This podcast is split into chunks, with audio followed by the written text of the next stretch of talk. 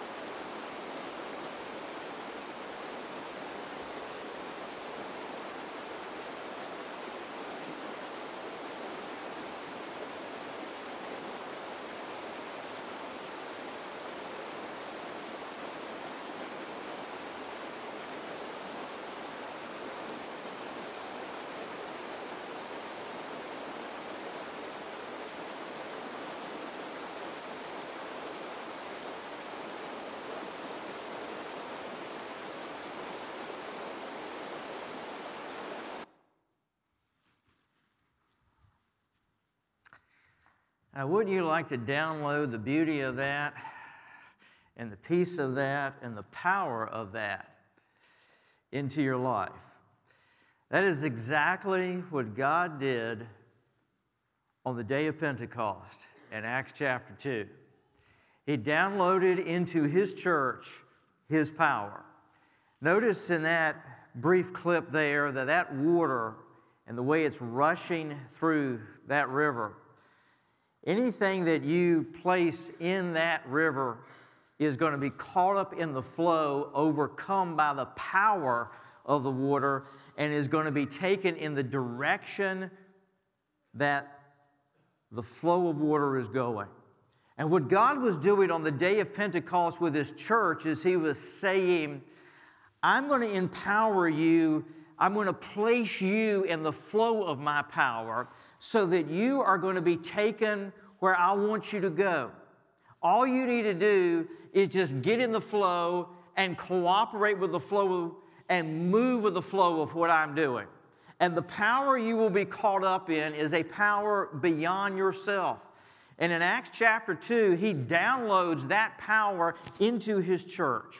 Turn with me in your Bibles to Acts chapter 2, beginning with verse 14. Acts chapter 2, verse 14. As I shared with the children earlier, the scene is the city of Jerusalem. The disciples, 120 of them, are gathered in a room there. They've been praying and seeking the Lord. The Spirit of God falls upon them and fills them with the Holy Spirit.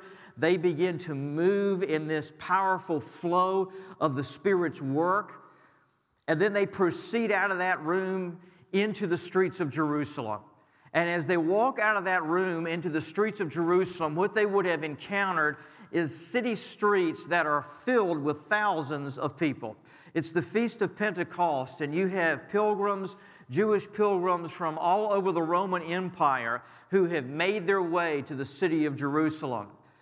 You have folks that are from what we know today to be Iran. You have folks from Africa. You have folks from uh, Judea, you name it. They are from all over and they are speaking and talking in their natural languages and dialects. And these disciples, as they begin to move out on the streets and they begin to encounter these folks, begin to share the good news of Jesus in the specific languages and dialects of the people that they are encountering as part of the Spirit's work. Now, as they do that, what you would have seen out there on the streets. And I want you to picture, get in your mind what's happening here in order to understand this passage.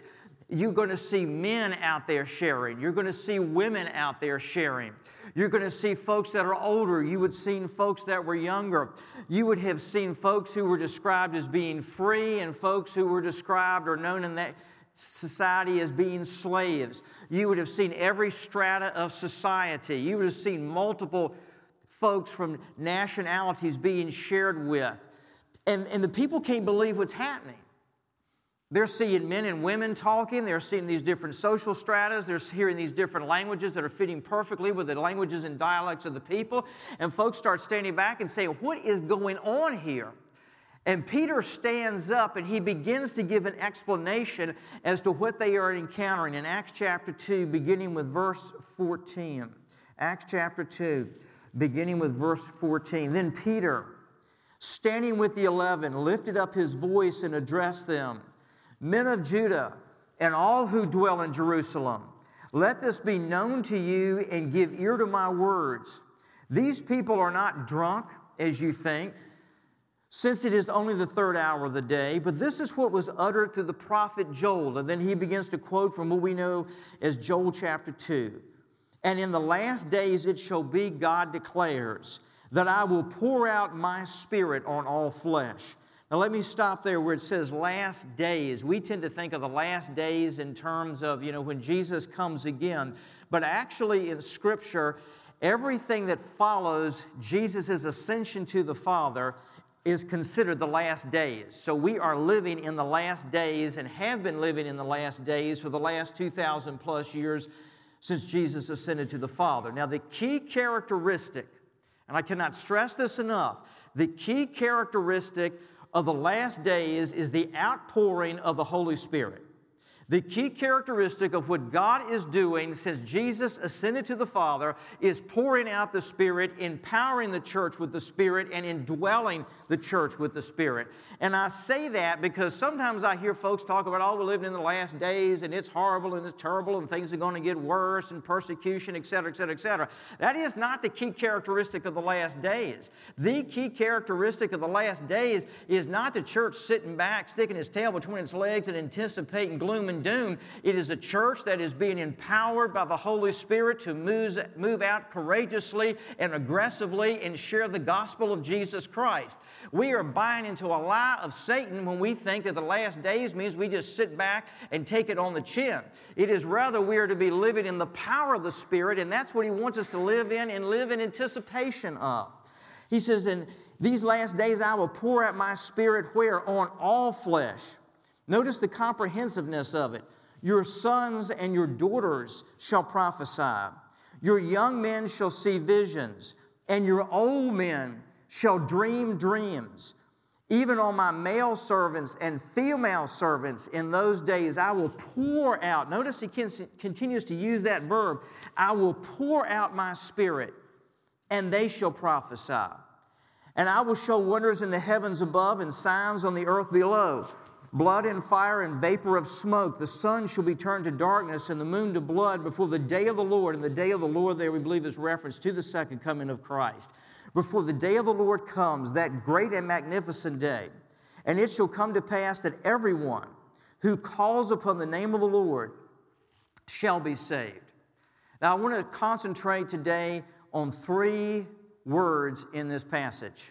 And my sermon outline is back of your bulletin. Follow along if you would. First word is the word pour. God chose when He described how He wants to place the Spirit into our lives and the Spirit into His church to use the verb pour. And it is the idea of saturation. So he's saying, I'm going to pour out the Spirit. I'm not going to sprinkle the Spirit, I'm going to pour out the Spirit. I'm going to give him in abundance. John chapter 3 and verse 34, he says, He will give the Spirit without measure. And Titus chapter 3 and verse 6, the Spirit is poured out on us richly. You see, the issue is never the lack of the Spirit. God never comes to His church and just gives us a little bit of the Holy Spirit. He pours out His Spirit. God will never come and give you just a little bit of the Spirit. He pours out the Spirit in all of His fullness the fruits of the Spirit from Galatians, the gifts of the Spirit from Romans chapter 12 and 1 Corinthians. He pours out the Spirit when He gives the Spirit. It is not that God gives too less of the Spirit or too little of the Spirit, it is rather that we don't adequately avail ourselves of the outpouring that He is giving. Go back to that stream I opened up with in the video.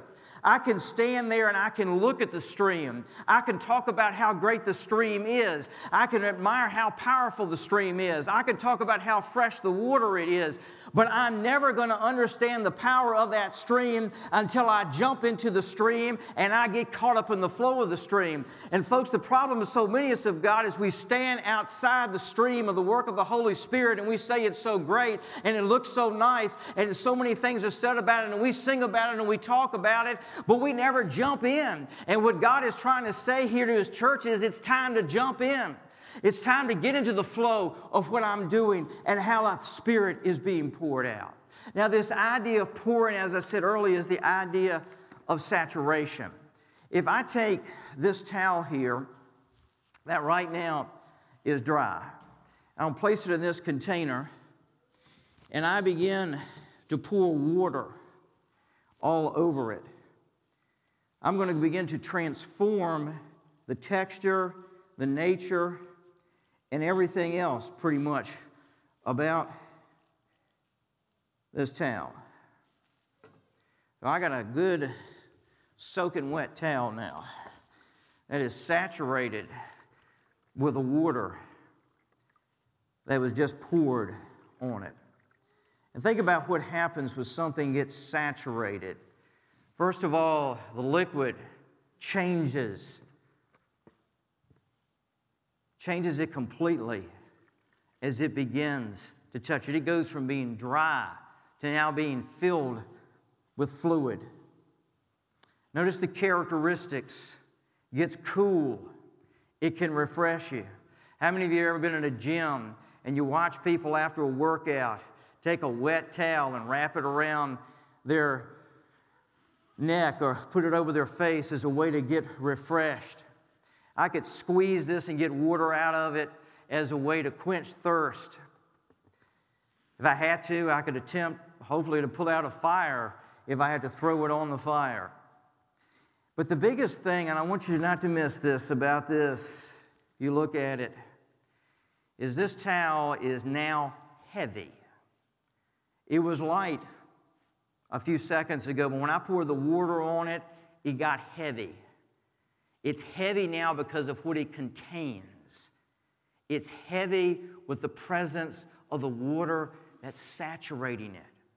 When you look at this now, you don't see what you saw a few seconds ago. You see a towel drenched in water. And when he talks here about pouring out the Spirit, what he's saying here is he wants to fill us with the Holy Spirit so that when people look at us and listen to us and talk to us and watch us as His followers, what they are seeing is people who are heavy with the Holy Spirit, who are saturated with the Holy Spirit. We don't look and talk and act like we did before the Spirit of God was poured out upon us and we received that pouring. And notice the next word it says that once they received the word, they did what? Verse 17, it says they began to go out and to share words of prophecy. Verse 18, even on my male servants and female servants in those days I will pour out my spirit, and they shall prophesy.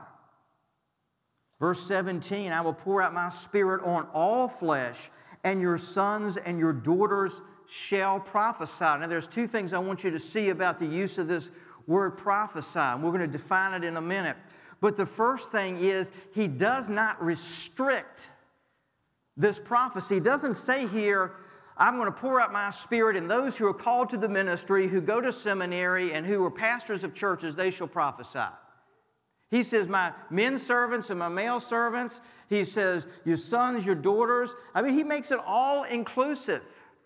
You see, so often what we've tended to do is we've said, well, the, the outpouring of the Spirit and the fullness of the Spirit and walking in all the Spirit's God, that's for people who are preachers. That's for people who are official in church work. But that's not for the rest of us. The rest of us just sort of sit back and we live you know, sort of a mediocre Christian life like this. But we don't really walk in the power of the Spirit because that's just for the special people who are called. But that's not what happens here. That's not what he says here. He didn't say this for select, he says this for everybody. Now, the word prophecy here is different from our English word. Our English word, we think of someone who's a prophet and who gives prophecy. They talk about events that are going to happen in the future. That is not the use of the Greek word here. The Greek word here means to speak forth truth. It's the idea that when they got out on the streets and they began to prophesy, they weren't going around talking about future events. They were speaking forth the truth about Jesus. They were just telling people about Jesus, what we call witnessing. They were just walking up to people and say, I want to tell you about Jesus. I want to tell you about the difference he's made in my life. I want to tell you about how awesome he is. I want to tell you, I know you've heard some stories about this guy who got crucified in Jerusalem and rose from the dead. Well, I want to give you the details about it. I want to share with you about Jesus. But follow me on this. The idea of of prophesying, of speaking forth the truth about Jesus, is not just communicating content and information about Jesus. It is about communicating truth about Jesus in the power of the Holy Spirit. And there's a difference. Because you see, when the power, the message of the gospel, of the good news of Jesus is communicated in the power of the Spirit as it was out on their streets, there is an energy that cannot be explained apart from God. There is a life changing power that cannot be explained apart from God. Remember earlier, the Spirit came with wind and fire, and there's that wind and fire that is there. You see, this is not some kind of cold information that is being disseminated. It is information, it is truth about Jesus that is being given out through people who are saturated with the Spirit's power, and that word has got power in it. It is like molten lava, it touches and it changes whatever it touches. Several decades ago, Jim Cymbala went to Brooklyn, New York, and they started a church. They started a church in an old run-down building.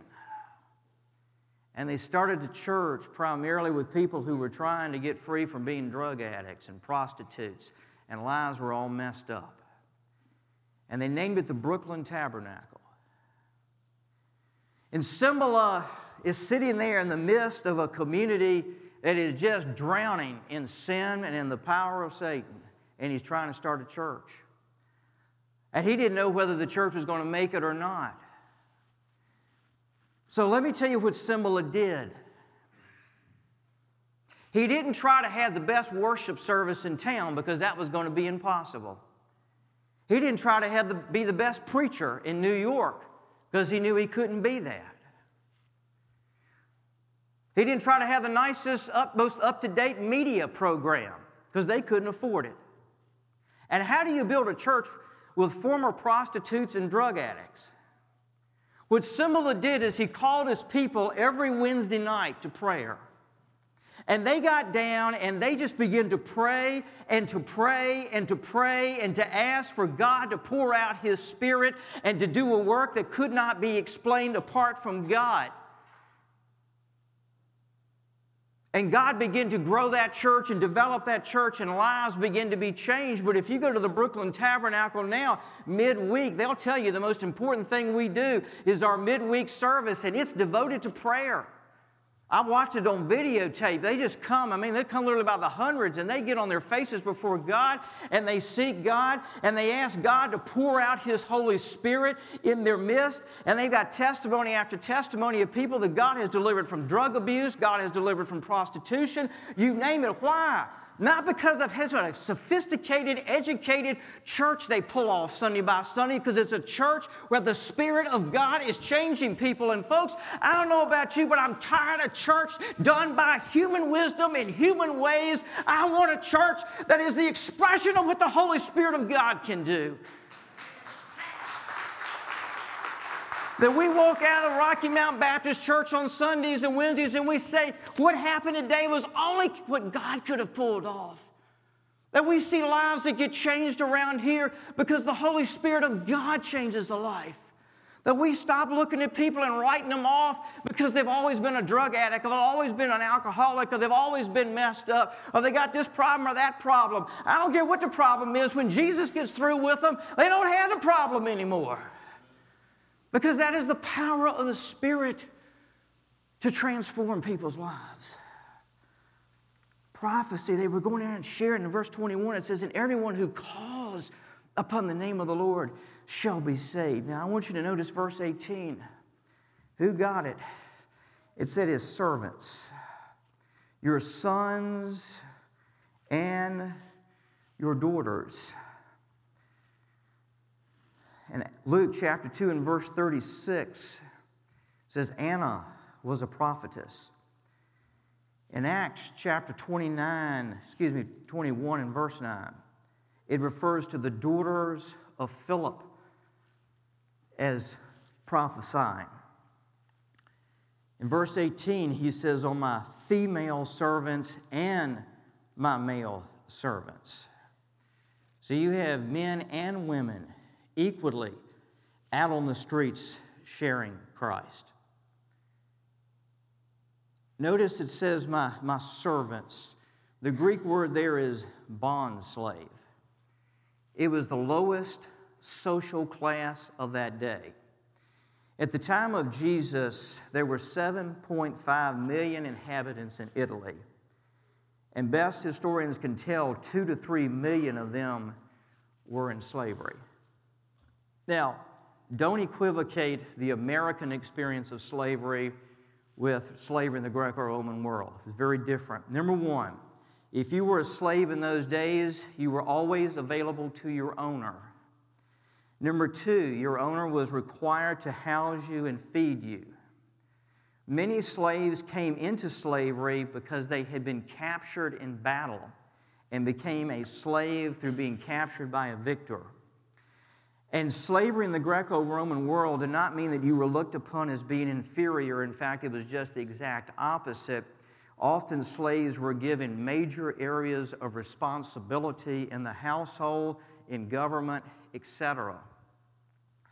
Now, the Lord says, I'm going to pour out my spirit on my bond slaves.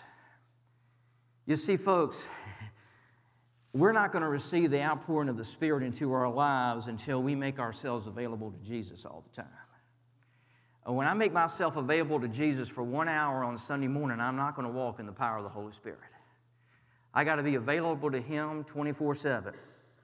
He's going to take care of us. And we got captured in battle, whether we realize it or not.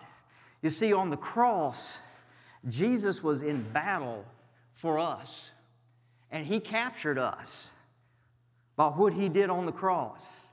And He doesn't see us as inferior, He sees us as His servants that He's giving important areas of responsibility to.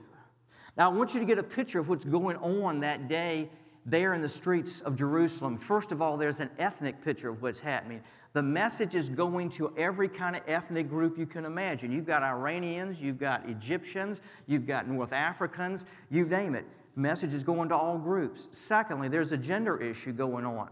Women in the Roman, Greco Roman world were to be sometimes seen and never heard. If you were a woman in the Greco Roman world, you knew your place was to keep your mouth shut and stay silent and to yourself.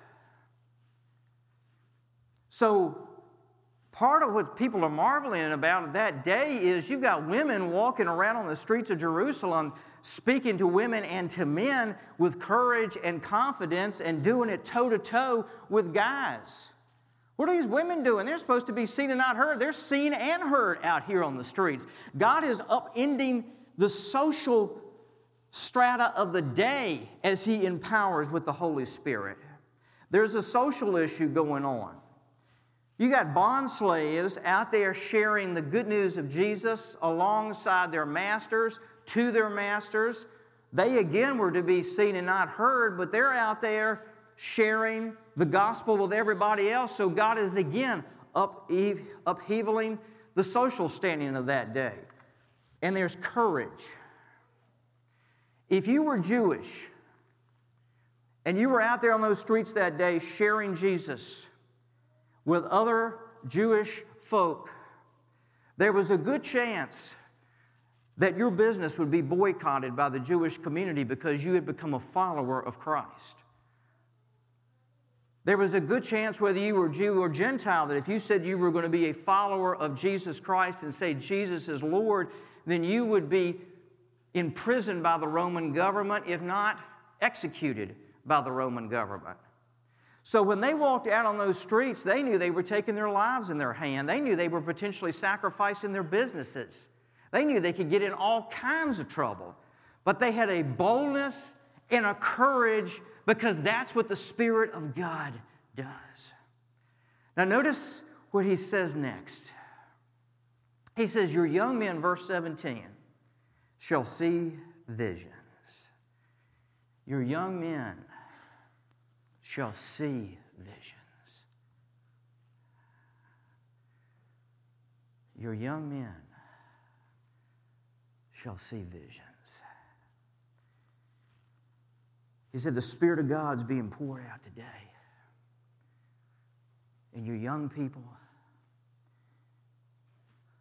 young people, he's saying, God's got a vision for you. The vision of God always comes with two components. I encourage you to write it down. The first vision from God is always going to be a fresh, deeper understanding of who He is. Oh, don't miss this. We want to get excited about the assignment, but if you don't get excited about the Savior, you'll never make it into the assignment. And that fresh vision and experience of who He is will get you excited about the assignment. But what's going to carry you in the assignment is being excited about the Savior. I love the way he, had, he pulls out here and he says, I'm giving this to your young men, your young people are going to see this vision. You don't got to wait till you're older. At any age you want to follow me, you're young, I got a vision, a deeper understanding and experience of who I am. And then I got a vision about how I want to take your life and use your life. You see, one of the greatest, I believe, lies that Satan has sold so many young Christians is that the Christian life is boring and God doesn't really get serious with using your life till you hit about 40 years of age. He says, I got a vision for my young people. It's a vision and a deeper experience of who I am, and it is a vision of how I want to take your life and use your life in specific ways to my glory. When I speak to my young folks today, those of you that are in your teens and 20s and 30s, we'll let some of y'all fudge it in your 40s, okay? God has a vision for your life. He wants to share that vision with you. And when you walk in the outpouring of the Holy Spirit, He's going to show you how He wants to use you. Day by day, experience by experience. He wants to give you a fresh vision of who He is and a deeper, richer walk with Him.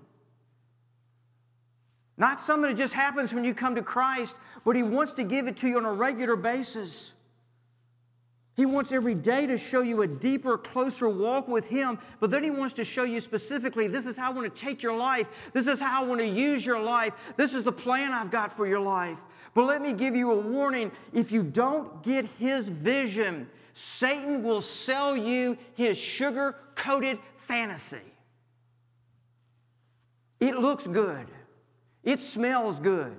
It tastes good. But it is nothing but poison laced with Satan's sugar. But you see, if I'm, not, if I'm not grabbing hold of the vision that God's got for me, what I'm going to do is I'm going to take hold of that fantasy Satan's God.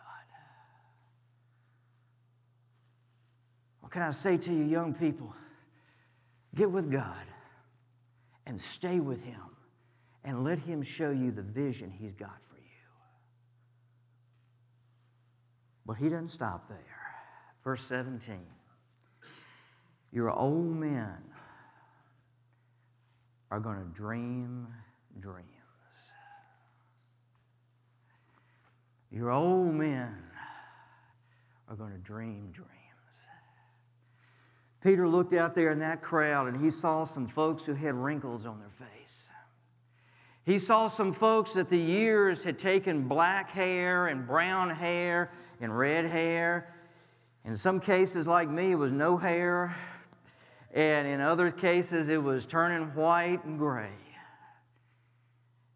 And this is what he was saying those of you that are older, God's got a dream still for you.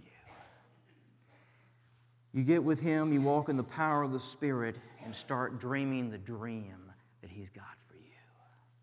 Because He's got a dream for you.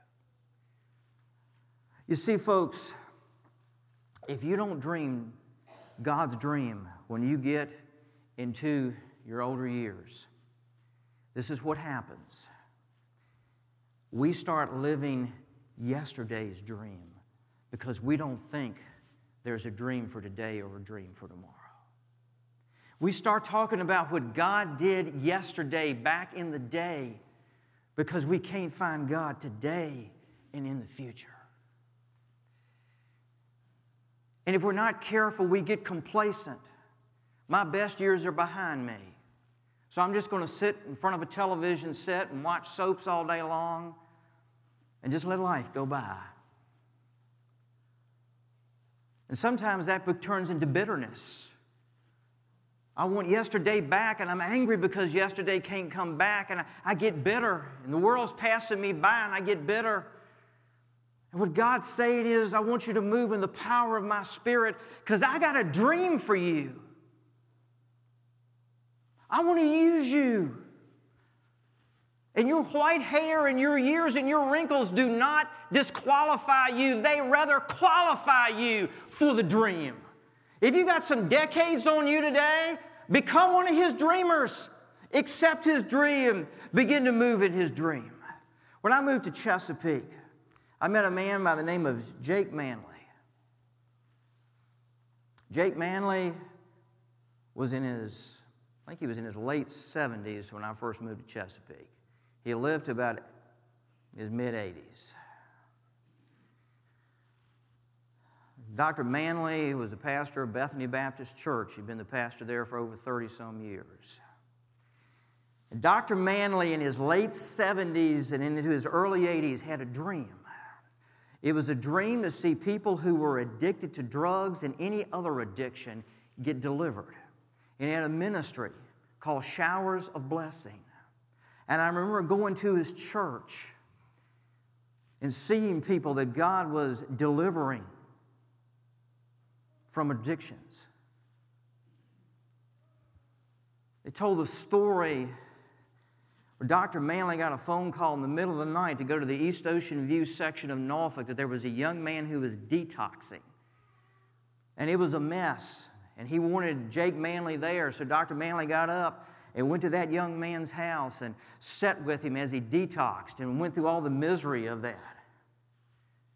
But that young man was in his church on Sunday, and that young man found Jesus as his Savior. And it was fascinating to see this guy in his 70s with a church full of young people. Why? Because Manley had a dream that God had given him to help people find release from that and deliverance from that. I remember the latter years of Dr. Jerry Falwell's life. You get around him, and he always talked about his dream. In the autobiography on his life that his wife wrote, she shares in there that the morning that he died, he had breakfast with Ron Godwin and sat at a table in Lynchburg and began to write out the dream that God was giving him for liberty. And if you ride through Lynchburg today, what you see in all those buildings and programs is basically the reality of the dream that he literally went to heaven with. Why? Because he knew he could just continue to dream the dream that God was giving him. I've had four major mentors in my life. They've all gone to heaven now. But one thing I, I, I loved about all of my mentors is that all of them lived into their 70s or 80s and one into his 90s. But when every time I talked with those men into their 70s, into their 80s, into that one man who lived into his 90s, They talked their dream. They hadn't given up on life, they hadn't stopped. They were in the game because God was giving them that dream. Yesterday morning, we gathered here with some of our older guys and a bunch of our younger guys, and we started a men's ministry. And we started that ministry so that our younger guys can start getting the vision from God of how He wants to take them and use them. And we started that ministry so that our older guys can live with a vision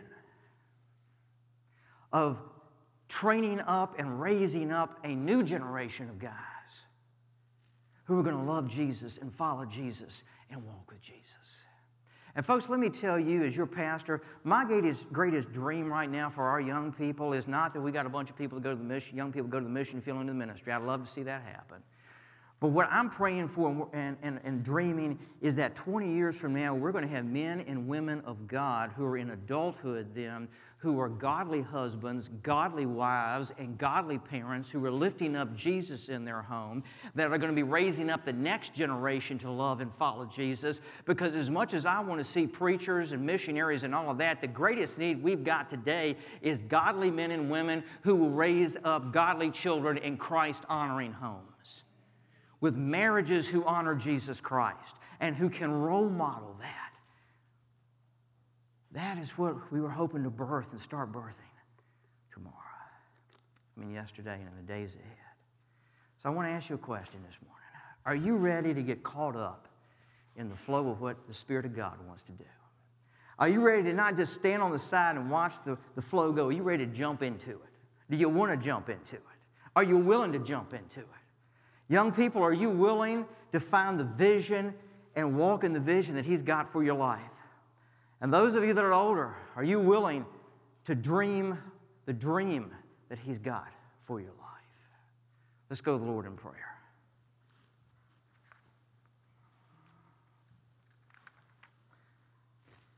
Lord,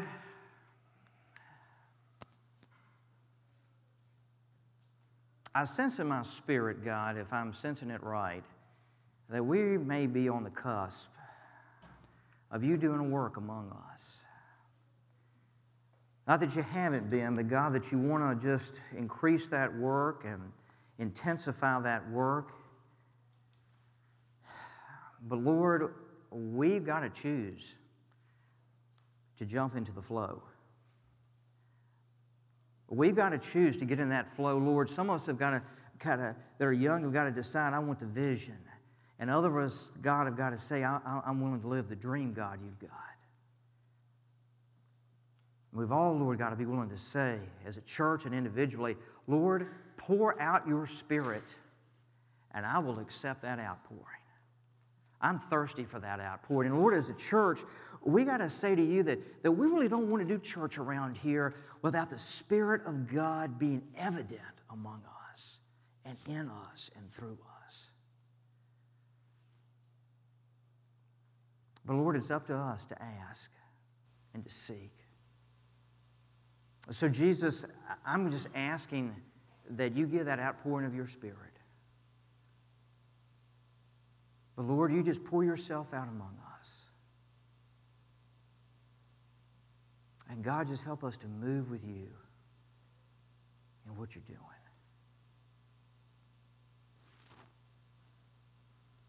Just a moment as invitation takes place.